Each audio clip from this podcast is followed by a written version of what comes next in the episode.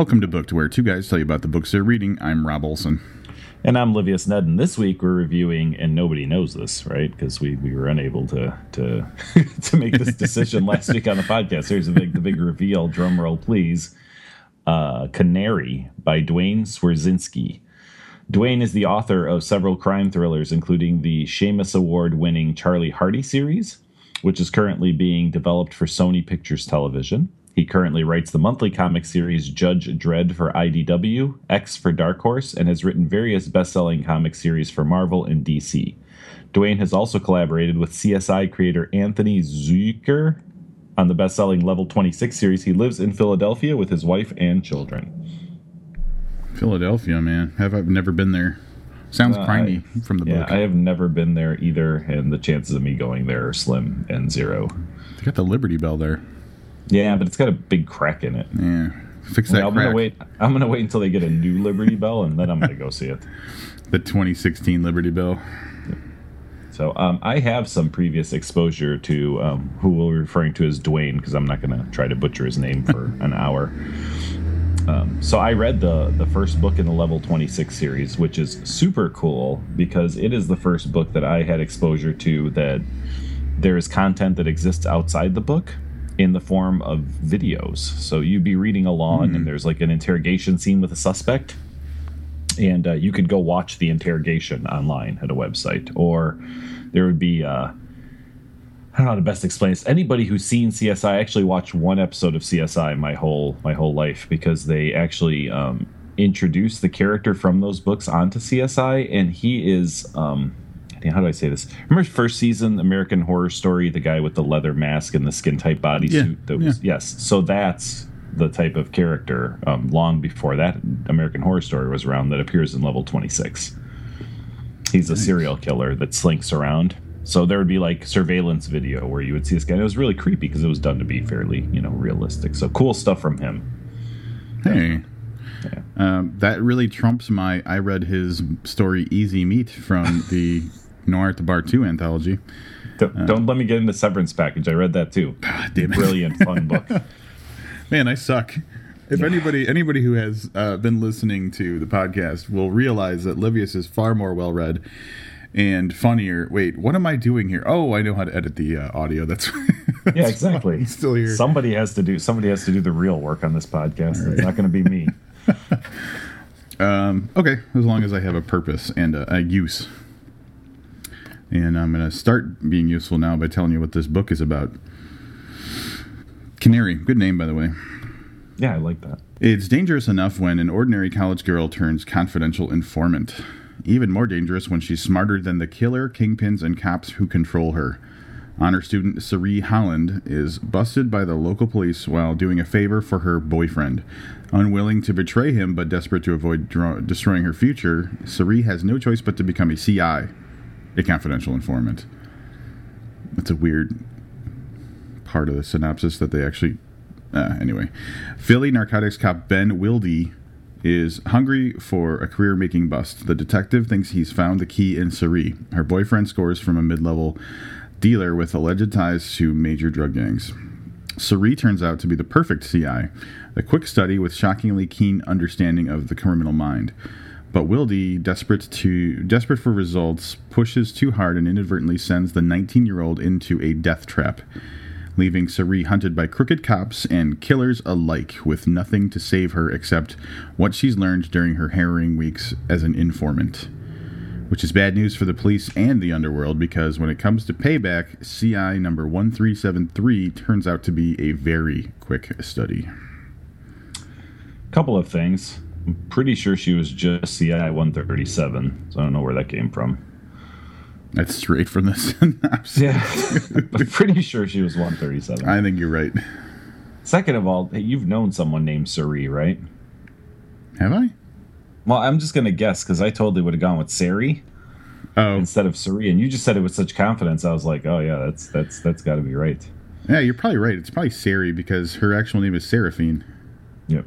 So that's why I was the first time you said it, I was like, oh, hmm, interesting. Wait, how did I say it? Cerie? Like that's because I would say Marie, like M A R I E. Yeah, Cerie. I don't know. This chick, one thirty seven three. Apparently, I don't know what's happening right now.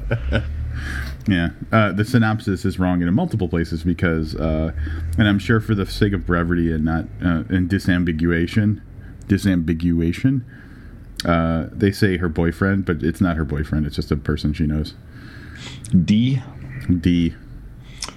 Drew, Drew. Um, so yeah, we start this book off. Um, this girl, Sari, Sari, Serafina, um, is at a party. Um, she's got to pick up her dad in the morning, and she's trying really hard to just kind of belong. She's not a partier. She doesn't feel like she really fits in with a lot of her classmates. So, you know, she talks about how she's learned to nurse one beer for like four hours to fit in. And at one point, somebody's passing around a, a bong, and, you know, or was it a bong? Whatever, some type yeah. of marijuana delivery device.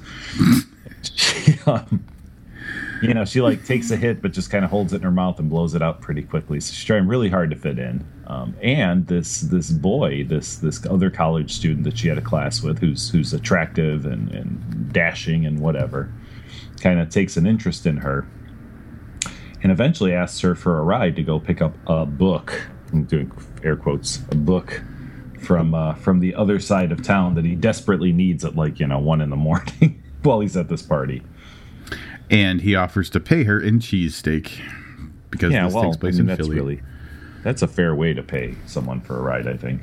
Damn right. Cheesesteak comes in handy later too. Uh, what do you think the chances are she's actually helping him pick up a book?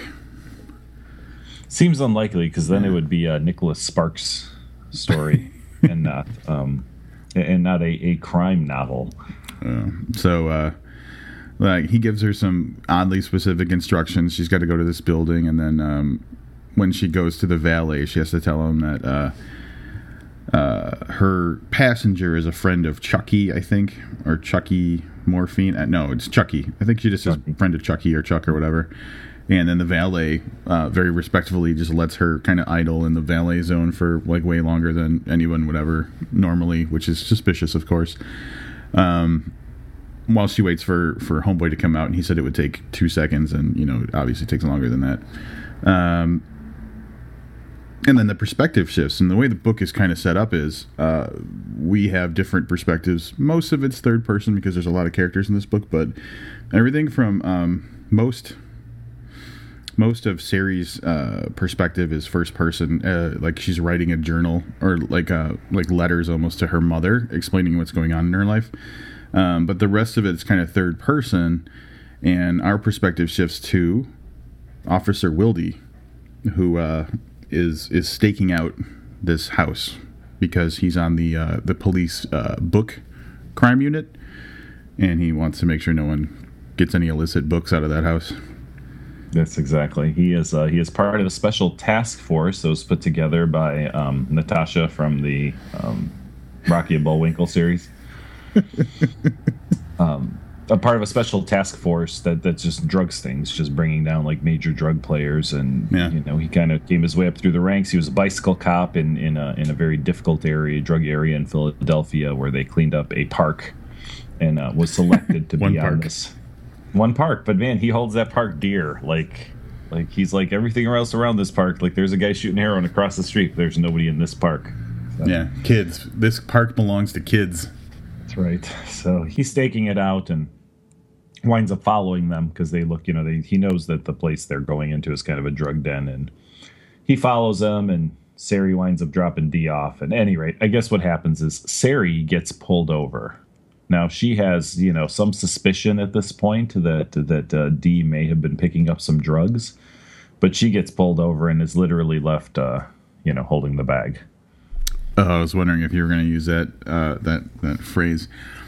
Um, and so now you basically figure out that like uh, her buddy was picking up drugs from a drug guy, and the cop was already onto them, and it bears kind of explaining uh, the history of of Philadelphia crime that that uh, takes place in this book. Um, about a decade ago was when there was uh, two warring um, like mob families that were in control of all the drug trade and everything and then through a series of different events they both kind of fell out of you know power and everything and there's been more or less a vacuum uh, of power and then there was it's actually interesting, and we'll talk about some of the different ways people sell drugs in this kind of modern time. But uh, there's there's one dealer named Chucky Morphine who's kind of got a pretty a pretty good hold of drug trade, at least in the area. The southeast was it, I believe. There's some other minor dealers here and there, and there's a new kind of criminal element that's kind of moving in to try and take over control. And it's an unknown element that people aren't really sure who they are or you know where they're coming from or anything like that.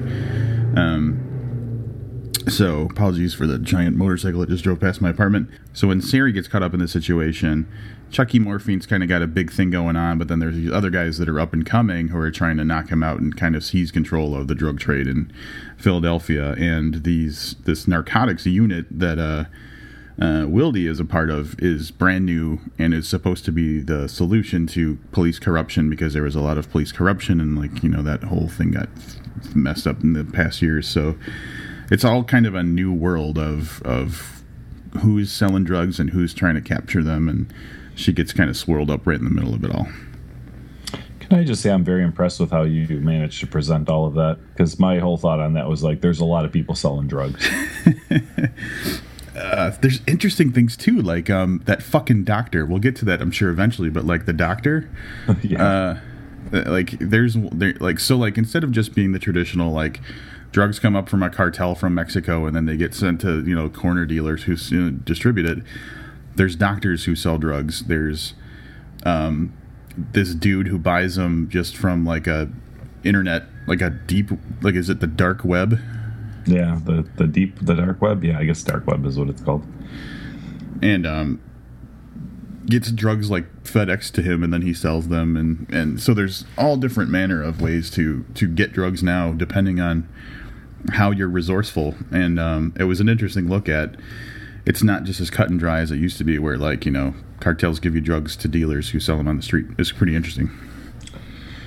Yeah, we learned a lot of this through um, Sari's eyes as she. Um, so anyway, I guess we should back up a little bit. So Wildy decides that you know he what he needs is for her to turn on her boyfriend, as the synopsis called him, guy she just met, so that he can bust Chucky Morphine, who is the target of his current um, kind of stakeout operation. But Sari refuses to she flat out refuses to turn on this guy. Which, quite honestly, I'd have just turned on him, and again, it wouldn't have been a wouldn't have been a book at all. I'd have been like, yeah, that motherfucker, the guy I met four hours ago. so if you're a drug dealer ever driving around with me, know that I will finger you in a heartbeat. Like, you know. Whoa. So yeah, all right. Oh, turn on. Oh. yeah, yeah. Oh, Rob, the places your mind goes. I'm just saying. Um, so don't put anything past you. So so basically he's he he turns her and she agrees to to find him a drug dealer, you know, which is what he says, but what he doesn't understand is that Sari is resourceful and will try to will do anything she can to protect this loser that she met at, at this party. So then we kind of return to our home life and find out, um, you know, what what's going on with her. Mom died a year ago, and the the journals that Rob mentioned that she's writing are kind of written to her dead mother as a way for her to kind of clear her thoughts and and you know and, and, and obviously for us to read her story. She lives with her dad who's a kind of he's a drug counselor yeah. who um, is a reformed you know kind of i don't know addict slash drunk himself. I don't know about him he's a reformed drunk. He's he's been drinking again considerably since his wife died. And uh and and her little brother marty who and these kids in this family are pretty sharp because Marty is the one who's uh, who catches on to a lot of things too, in, in, in as regards to what's going on with his older sister. Yeah, when I was 12 years old, I was like playing with Legos, probably. Pretty much, yeah. So not like putting tracking devices in cars. yeah, that was interesting. I actually wonder if that's a thing. So I wound up looking up that game that he plays, that Dig It or whatever. That does not appear to be a real thing. Um, I, am looking at it like uh, what is it? Minecraft? No. I'm assuming that yeah, it's probably. Is that the one where you build all the shit on, with like yep. big eight bit blocks or whatever? Yep. All right, I'm looking at it like that. But yeah, so I, I mean, kind of from there, it's it's Sari's um, journey into learning about what being a CI is about and learning about the drug trade, so that she can you know, bring a drug dealer to Wildy and and get out of you know being a CI, get out of this this dark cloud that's hanging over her head. But she's given a very short time frame to do this in. So this story all takes place the day before Thanksgiving. Yep. and it's pretty much all wrapped up by Christmas. Although the, her original deadline is like you know 72 hours or whatever. This does stretch on a little bit, but this whole book takes place over the course of, of a month. Yeah. I guess we can uh, do introduce the other op- elements in kind of broad strokes. Mm-hmm. Yep. Like, all right.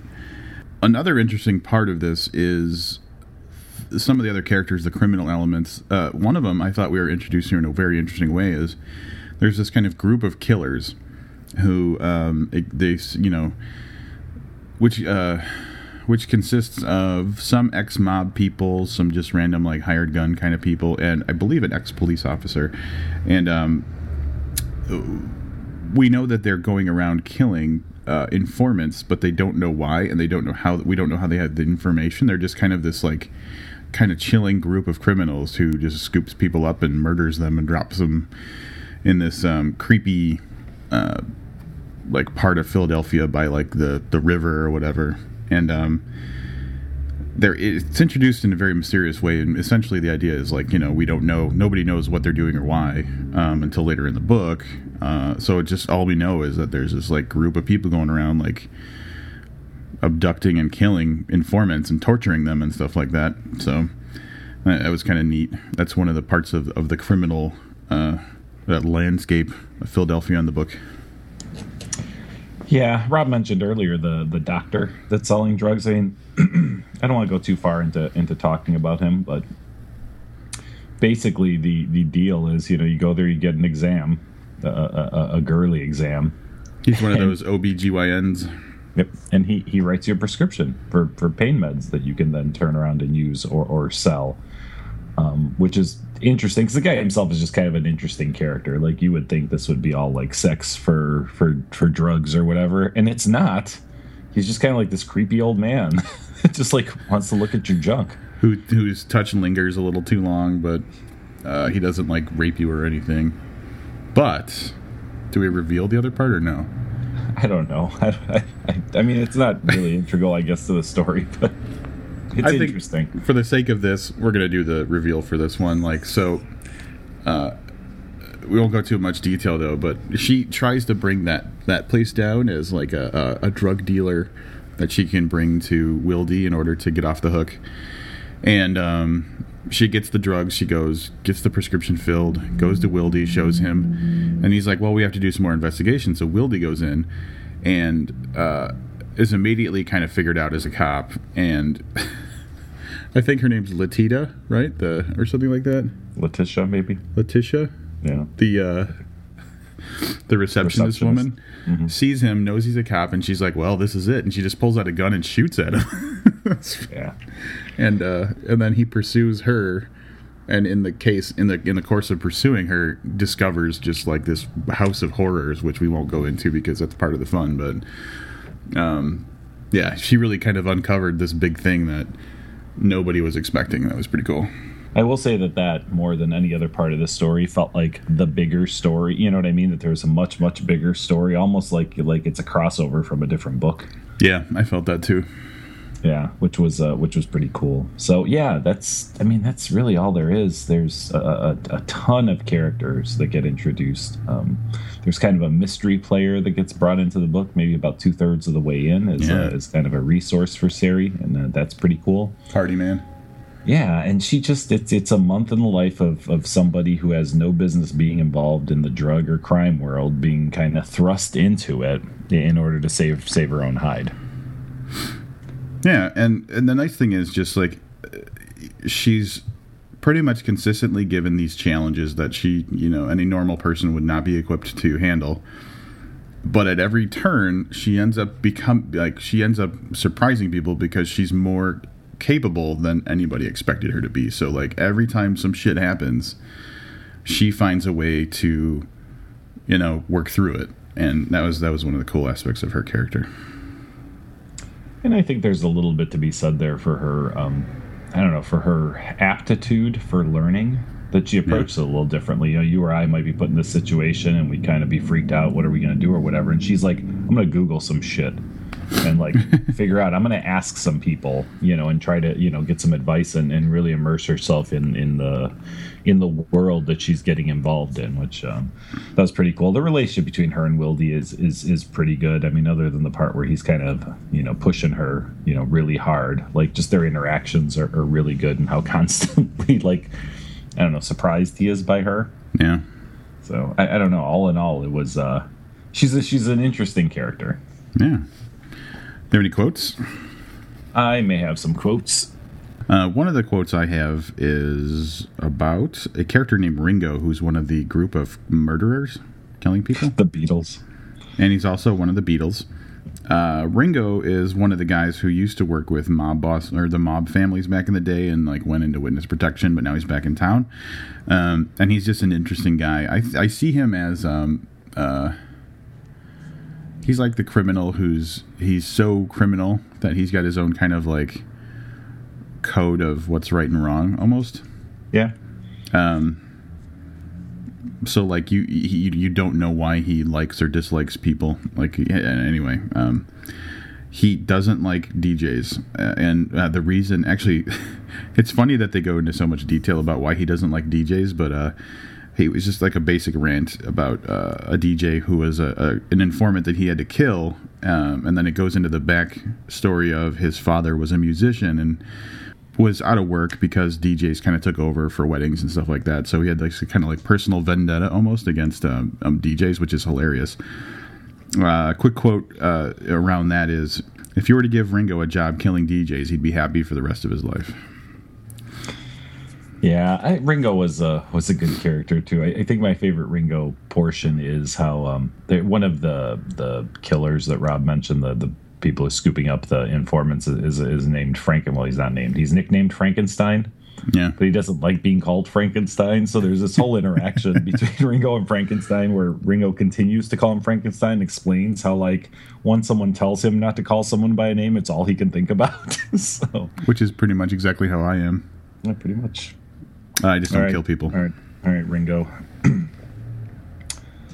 is like what I just thought was was worded um, interestingly, or kind of an interesting thought. The guy looks like a mainline hipster: preppy clothes, immaculate blue sweater pulled over a crisp button-down shirt, wrinkled old khakis, sloppy pile of hair, neatly trimmed beard, glasses, a warm smile, and a jittery demeanor. He's like a bed that's half made. Um, this is another Ringo quote. Apparently, I really like Ringo. They go to this kind of party that's got uh, what might be considered escorts. They're girls who you pay for companionship but not sex. And um, Frankenstein is actually warning him against, you know, just treating them like hookers. And uh, the the reflective thing that Ringo thinks to himself is like Ringo was going to show up with a roll of hundreds in one pants pocket and a bottle of Viagra in the other. He just wanted to have a drink or three and appreciate the view before he and Frankenstein headed out uh, later tonight for another grab, torture, kill gig in the rat receiving station and a dip into the lobster trap. Rat receiving station was what they called the place where they killed their informants. Because historically, what? I thought lobster trap was what they called the uh, the, the escorts.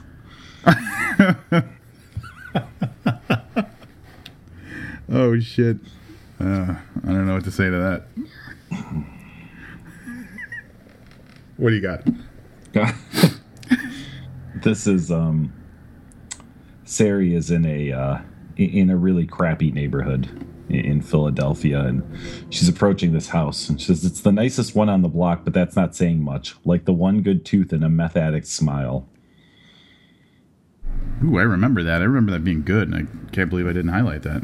yeah that was good stuff Um, in one scene, Sari's going to meet her friend Tammy's boyfriend, who is our boyfriend, um, person that's in her life. She's Tammy's one of the escort people, and that's how she makes a, a pretty good living. Um, this is Sari thinking to herself. So that's what I'll do. I'll say hello to her creepy older boyfriend slash perv slash Fifty Shades of No Fucking Way guy, and then split. He's good. I saw a thing on TV not that long ago about that and I forget what they're called but it's basically basically the equivalent of having a sugar daddy like Yeah.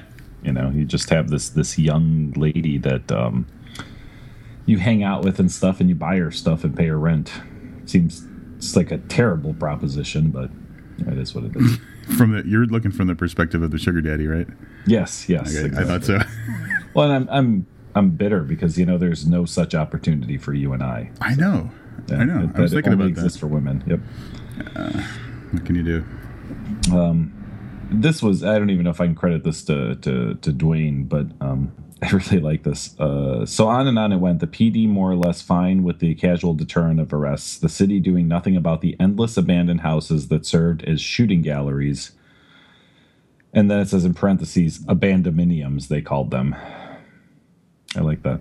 Ooh, abandonminiums. I like that. Yeah, I don't know if that's if that's an actual if I can credit that to the author or if that's actually a technical term for bandit houses where people shoot heroin. Mm.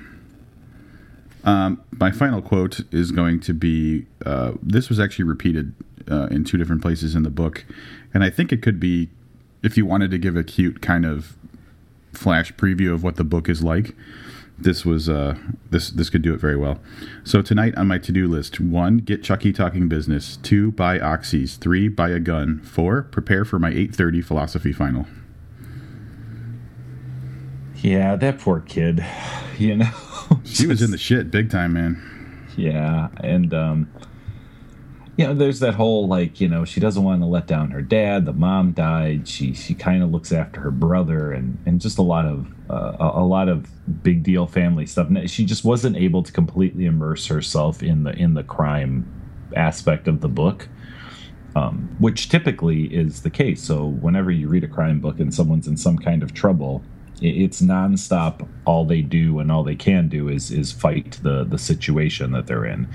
So one of the nice things about this book is that she still had to kind of make like she had to lie to her dad every time she went somewhere. you know, she was lying to her little brother and still had to figure out a way to like make it to class by 8 a.m. that kind of thing. So it's kind of nice to see that. Um, from our standpoint as readers, that here's somebody who wasn't able to abandon every responsibility they have just to be involved in this book. Yeah. Yep. Yeah, it's one of those things like I was thinking like she I mean, of course it makes for a good story, but like she has to go deeper in order to get out. Like there's no way for her to kind of gracefully get out of this situation. She has to just like get her hands dirtier and dirtier in order to like clean them almost. Yep. Yeah. So. All right. You want me to start the wrap up on this? Wrap this bitch up. All right. So even though I didn't um, realize that uh, that Duane had written, co-written, was involved with whatever level 26, which I, I really enjoyed. I don't know how I never got back to the second one. I think because it wasn't available digitally. Might be. I might have had to read it in paper. But um, I was expecting kind of a, a crazy ass thrill ride because that's what I got in uh, Severance package, which I read when it came out, apparently 2010, according to Amazon. Um, and uh, instead, what I got was a little less crazy, a lot more um, thought thoughtful, I guess, story. Um, still numerous uh, aspects that all had to kind of line up perfectly, and, and I think he did that very well. He got a very engaging character in Sari, um, hard not to root for. I don't think at any point was I bored with her or or anything like that. I mean, she was she was just thoroughly engaging character. A whole cast of interesting characters, and one of the things we didn't talk about, I guess, was um, in a lot of the the books we read you know the crime books and stuff it's like the drug dealers are always like really young and you know but there's like older people in this book like significantly older. I know rob had mentioned the um the the sugar daddy to to tamara to to sari's friend. And you know the guy's like in his 60s you know and that's not something we see a lot of um in in a lot of the crime books we read. It's always you know guys in their 20s and 30s or it's like the crazy hillbilly mama of the you know of the family that's that's the the older the older party that's involved. So, um, you know, lots of good, deep understanding of, of maybe what goes on in the drug world. I don't know, but like Rob talking about, you know, this guy buying drugs from the deep web and selling them, or how this whole thing. There's a there's one part where Wildy's explaining to to Sari exactly how the drug trade works, all you know, from the guys who produce it all the way down to like the street sellers, like what that hierarchy looks like. And there's a lot of good, interesting. Uh, interesting structure to that business that that we're kind of shown in this book. So, um, you know, engaging characters, the multiple points of view is interesting, and and I would imagine um, isn't very easy to pull off well. Um, but I think that he did it. I mean, I really like this book a lot. I'm going to give it four and a half stars.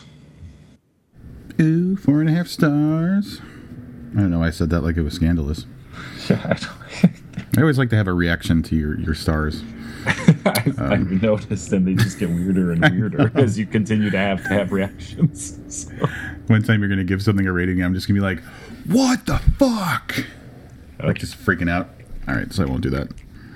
Uh, Livius had a bunch of great points about the book. Um, I guess really my my overall thoughts on the book are uh, it's just a really interesting story, and um, you don't really see a lot of things from the perspective of an informant.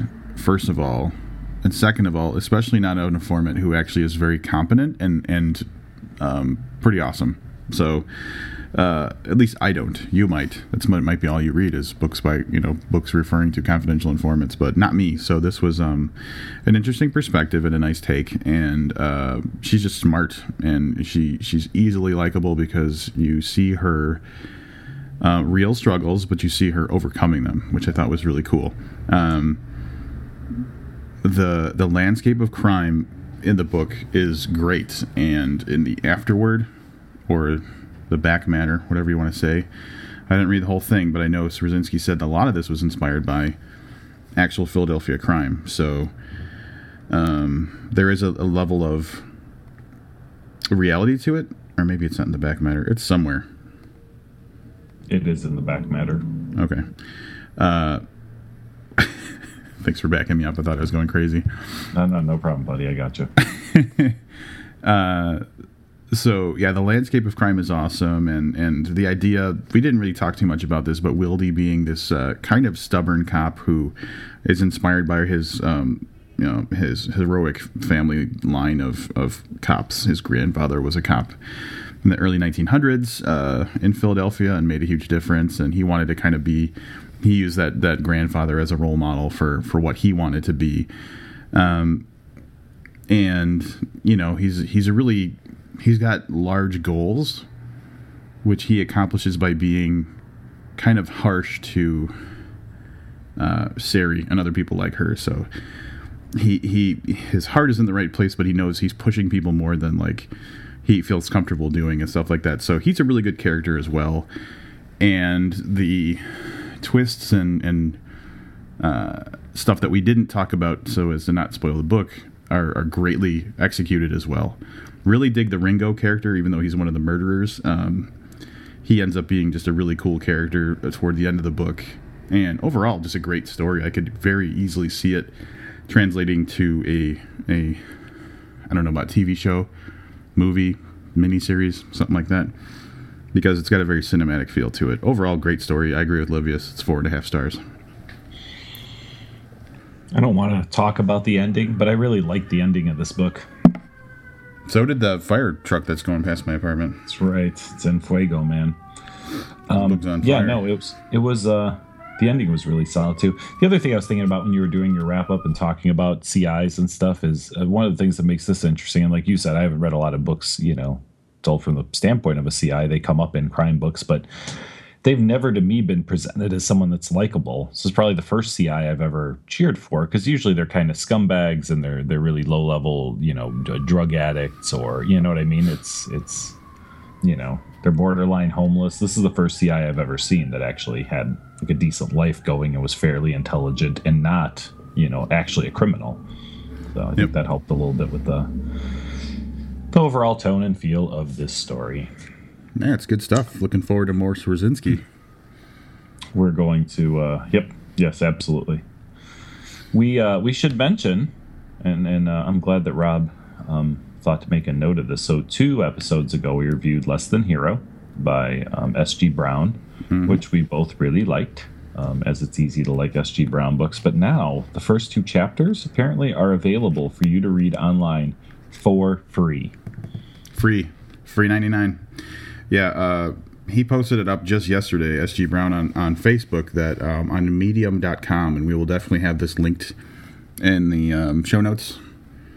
The first two chapters are available to read for free, which is pretty awesome. If you heard our review and are on the fence, or you just want a little bit of free while you're waiting for the book to show up in the mail or whatever it happens to be, yeah, check it out. It's the it's the good part where he's hanging out with uh, Randy, talking about um, uh, like the you know based on the symptoms figuring out what the drug is that kind of stuff it's that part which is really funny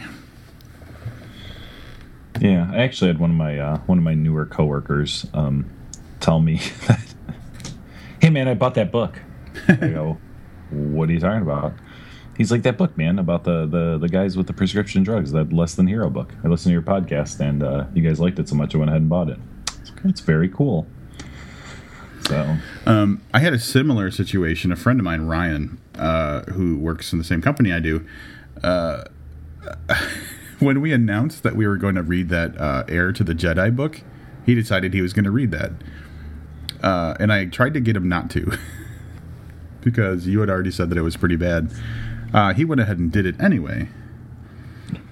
And apparently didn't like it as well but he sent me a voicemail uh, complaining about one particular part that we did talk about in the episode so um, with your permission livius i'd like to run it sure, absolutely. all right i'm going to play it for you really quick Damn it. How come in the Star Wars book, Luke is never sad about losing Uncle Owen and Aunt Beru? He thinks of the power converters, but not the fucking people who raised him. Ugh. Yeah, I mean that's that's the kind of book it was, and I'm glad. I'm glad that, like you said, I'd rather people not take the time to read it, but I'm glad someone else feels our pain. I guess is is what I'm trying to say. Like I feel validated that somebody else had the exact same reaction. That ugh. So- the funny, the funniest thing is that you're the one that I think highlighted the fact that him remembering the power converters was such a weird fucking moment, mm-hmm. and Ryan essentially took it to the next level where, where he made us kind. Of, he pers- he put it in perspective where we realized, oh shit, he's more worried about this order of parts than he is about the people that got like savagely murdered in his family. The only family, the only family that he has in existence died, and he cares more about parts. That book sucked. Can I tell you what's cool though about about this whole thing? Not not about Star Wars, but you know that that guy he heard you were going to review it. He went and got it. This guy tells me he bought Less Than Hero. Like I know because we've had writers tell us that they've seen you know an uptick in in book sales after we we review something in a in a positive way. We we mm-hmm. very rarely hear from the people who review in a negative way, or kind of that middle of the road way. But um, yeah, it was nice to have someone in like real life, someone you know. You know what I mean? Not someone that you know shoots you a message on on Facebook or, or sends you an email, but someone that you encounter every day. That you know, of took your advice, or or you know, does something based on the fact that you you know that you do this, so you kind of you know ha- have a good thumb on the pulse of finger on the pulse of because you're not supposed to use your thumb when you take someone's pulse because your thumb actually has a pulse and you can feel your own pulse. Do you know that? Thanks, Dr. Nedden. Yeah, I, no problem. I, I was aware of that. So at any rate, finger on the pulse of um, you know of literature, I guess. So it's kind of cool to have that type of validation. Yeah, I've had follow up questions like from people where they're just like, "Hey, I, res- I listened to the podcast, and you know, I want to know more about da da da." So, yeah, it's interesting, and it's something you don't expect, but that's kind of one of the fun things about this uh, the podcast, and and um, the unintended cool side side effects of of doing the podcast. It's been a fun time doing this podcast, Livius. And it's been a really long time doing this podcast. Now that you mention that, You know how when you get- you know how when you get to that certain age and someone asks you how old you you might not know this yet. They ask you how old you are, and you have to stop and think for a second because you don't know the answer right off the top of your head. yeah. It's kind of how I feel this week. Yeah, because uh, we're recording on the 30th of March. And um, it's my friend Liz's birthday today, by the way. Oh well, happy birthday! Happy birthday, Liz. She may be listening. Um, Cool. on the 1st of April, we will have been doing booked for four years. We're finishing our fourth year, going into our fifth year in the podcast. That is so ridiculous. Hun- yeah. Almost. Now, I was just before you say anything. Right. I want you guys to know that because we didn't um, talk about doing an anniversary episode, Rob has very limited statistics, and I will let her suffer. Consider yourself thankful. Rob is going to throw out some stats, but it's not going to be a lot of them. well, this is episode, what, 247? I believe so. So just under 250 episodes, 145 books we've reviewed in that time. 145 books, buddy. That's uh, it's a little crazy. we've released one anthology, uh, been nominated for three awards, one, no, been nominated for four awards and won three, and we're runner up for the the fourth one. That's a lot Yeah. of awards, man. It, it is. It is a lot of awards, and I'm very thankful for those. And those I have to thank the listeners. Um, well, just being here, I have to thank the listeners directly anyway. So thank you, listeners, for um, allowing us to be award winning and for continuing to tune in so that we have a reason to continue doing this. So thank you so much to all of you. Yeah, thanks. It's been a wild ride. Um, lots of fun up ahead. Um, I had an insane, fucked up idea last night that I texted Livius about, and he didn't immediately say no. I, I actually was going to ask you very vaguely, like, "Hey, were you serious about that?" So, little teaser. There might be something, uh, something that we, by we, I mean Rob, will probably be working on. So, um, that's pretty cool. Um, as we take it to the next, uh, the next level, I guess, or try to take it to the next level here in our fifth year. That's right, and we have resolutions still, uh, still applicable resolutions. One we've pretty much broken already, uh, more or less, and another one that um, has yet to yield fruit, which is we're going to have what a top twenty New York Times bestseller on for an interview. Yeah, yeah. Well, like I said, I, I think that in, in some ways, I don't remember if I mentioned this on the last episode or not. So, I, I, Chuck Wendig is probably going to be a top twenty bestseller with a Star Wars book. We've had Oh him. on. that's true. Oh, are you gonna? we're- So we're gonna retcon that? No, no, maybe not. no, we'll have to have him on again. Well, I mean, if you think about it, though, like uh, if you look at the evolution of the people that we've involved in the podcast, like we've had some now, like back when they weren't, we had them on, but now big deals, you know. I was talking Yeah. to someone the other day, and like Fred Venturini is is uh, you know he's growing very rapidly in the in the book world, and he's he was in our book. Same thing with Paul Tremblay. He's got he's got a new book coming out called Head Full of Ghosts. He had a six figure deal with a major publisher and and stuff, and he was in our book. So it's kind of cool to see like our little community growing up, and um and it's because we've we've invested our time over the last four years and and cared about these people a little bit, or at least had a conversation with a different coworker um, who had mentioned that, that he really liked um, Chuck Palahniuk. And I was like, yeah, I go, you know, it's it's been a thought to try to get him on our podcast. I go, um, you know, because we we actually know people who have read with him at readings, like you know, and again, these are people who may or may not have been doing that four years ago. yeah. So, Yeah. uh, you know, it's like uh, two degrees of uh, of Chuck Palahniuk. Um, but yeah, it, it's really nice, and, and you know, I'm I'm very happy for all the success that people who have uh, you know considered the, giving us time on this podcast and, and giving up valuable time that they have to, to talk to us or to give us content for our book or even just to provide copies for us to read which is nice that we don't always have to buy books so it's uh Yeah. It- it's pretty cool. So yeah, I guess a big thank you, and and, and Rob, most of all to you for uh, making this podcast um, available to people. Because if not, it'd be just me talking in a room about a book, probably by myself. So every other day of the week. uh, thank you, Livius, for being the one who finds good books and um, is actually funny on the podcast. Yeah, yeah, yeah. You're welcome. No big deal. No big deal. It's just it's just yeah. what I do. All right. So we got anything else to talk about? Do we know what's coming up next week? We have no idea, but it will be a review because the following week we will probably not have a book review. Hopefully, we'll be able to bring you excellent content from AWP. The lovely tropical city of Minneapolis. Um, there's a new service called Meerkat. Do you know about that? No. There's a new service called Meerkat. I don't know if it's just for the iDevice, iOS devices, um, but essentially it's like uh, imagine Snapchat but for live streaming video. Huh. Um, so you can watch it while it's happening, but then once it's done, you don't have access to it. Oh, that is kind of weird. Um, anyway, I have downloaded this, and I'm thinking, depending on how much I remember, to I might Meerkat from. Oh, it's for Apple devices only. That's why. It, it, it made a big splash at South by Southwest, um, and now everybody wants to Meerkat everything. I'm not really happy with the name of it, but uh, I'm going to try and Meerkat uh, from from AWP, so I might hook it up with the booked uh, Twitter account. And then uh, essentially what happens is I start a live stream or I schedule a live stream Um, so maybe like book readings and stuff. If we go to a reading, I'll schedule a stream, and then um, I will meerkat that shit. And all you have to do is, if you see it on Twitter, you click on the link, and boom, you're there. You're right there with us. So the only people that can access that though are, are on iDevices, or is that just that the app to broadcast is an iDevice app? The app to broadcast is. Ooh, that's a good question. Oh, that is a good question. I don't know if there's a web interface. Uh, I'm on their website, and um, it's it's not very clear what happens. It's, it's a very minimalist website. There's a little picture of a meerkat at the top, like a little drawing.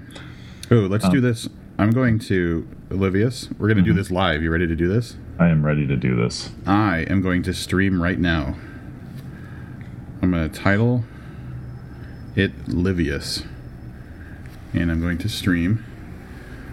I'm streaming my my apartment. So if you go to Twitter, you should see uh, a tweet with a meerkat link. All right, I'm I'm there re- refreshing my Twitter. I lie or I'm sorry, live now. Meerkat.tv. It looks like this goes to a website, so let's see what happens. Of course, I'm doing this from my mobile device. I see. To watch, please please log in. It looks like I can because it does go to a to a thing. I have to log into Twitter because I, I don't use the web interface at all. Oh, one now watching. Someone's watching. Yeah, that's me trying to log in. I think. No, I think it's someone else. Who is that? Who's Oh, watching? That's just weird. they can't answer back. Just- Oh shit. well, whoever you are, you're looking at my bookshelf. I'm, trying to get this to where I logged in, but it kind of came. oh here we go. Almost Rob to what? Please log in. Two now watching. Dude, this thing is taking off like crazy. Fernando Barbella. Hey, Fernando, what's going on, man? There's like chat options too, so Fernando's Oh, either this doesn't work on mobile because there's a link that says open an app. I don't know if this works through my through my phone or not. nuts. All right, well, That was a failed. Although we do know that people will just if you post the link, just gonna jump all over it. Fernando is getting an excellent view of what's going on in my apartment. Well, it was nice doing this. Boring meerkat thing ever. Ah, I guess that means that just random people will pop up. All right, I'm going to end this. That's probably a good idea. Who's the other person? hold on, is it ABC7. still up? Do you still have it up? Yeah, All right, hold on, because I'm trying to log in on the. on Fernando's web. hearing half of this conversation, so I might want to explain myself. I am doing Yeah, this go live ahead. on my Talk to. Fernando for a little bit. I'm doing a live Ask- stream on my podcast to him- experience Meerkat, and um, so you're only hearing my part, not the co-host part. You should ask him if he's got a Skype account. You can Just Skype have in, him call in. Skype in, and uh, join us on the conversation. Are we done here? I'm still trying to figure out if people will be able to watch this on the web. So give me a second. Uh, maybe I'll start another stream. Because now I'm signed in. Two now watching. God damn it, log in with Twitter. Are you fucking kidding me? I am logged. All right, pr- I'll- authorize app. This will be a promotion of our book. I'm just going to put a bunch of our book there. Boom. There you go. All my right. Oh yeah, I see the book. There you go. Move it around a little bit. I want to see how uh, how streamy this is. Oh, there's Bird Box by Josh Malerman. Yeah, I'm still seeing the book anthology really up close. Here's the blue microphone I'm using. Yeah, this doesn't appear to work very well over the web. All right. Now we know. All right. ending. So I guess the other part of it is that you can save it and like you personally have it for later, um, which which could uh, then lead to more content. Like I could live stream something and then like download it and cut it up and put specific parts of it up for general consumption. Nice.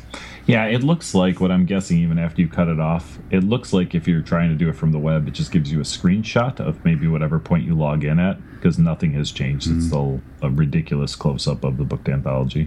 All right, there we go. We just learned something. Yep. That was so thinking about what we just put the uh, the listeners through. They they heard us talking about an app that they couldn't see, and then they heard us using an app that they couldn't see, uh, and will never see. This is great podcasting. Happy fourth anniversary, Yeah, this is what we do. So, AWP. yep, AWP. So we'll have some video stuff. Maybe we'll make that video available through YouTube instead. I don't know. We'll try to figure something out for. So For if you if you have an Apple device, I think you're in luck with uh, because you'll be able to view it definitely from the app. I know that you can watch it live. Fernando did. And uh, I do believe we are going to go see um, David James Keaton uh, and, uh, and Neil Smith read, right? Yep. Yeah, there's there's a few readings that um, I'm going to have to comb through the updated AWP event list, the offsite of offsite events to see if anything. Because really, right now we have the David James Keaton, um, uh, Neil Smith one. There's like is the Broken River one different or is that the same? No, that's the same one. And then there's uh, Menacing Hedge has an event, and there's a couple other like you know people we're close to that you know are doing things that you know I'm on the fence about. But I want to see if there's people that we don't typically have access to that maybe there's a cool event going on. So wait a minute. You said Menacing Hedge. Is, is Craig Wallwork going to be flown in for this event? No, No. no, he got my hopes up and then he dashed the shit out of them. All right. Because I got really excited too. Now I'm a little less excited. No offense to Menacing Hedge, but The Menacing Hedge without Craig Wallwork is just a bush. it's just slightly intimidating bush. Yeah. So- Yeah. it's just All an unruly bush. pretty much. All right. Well, so we'll we'll have a book next week. We're probably going to spend the next uh, half hour trying to figure out what that is. Yep. And uh, uh, until then, I'm Livius Nedden. And I'm Rob Olson. Keep reading.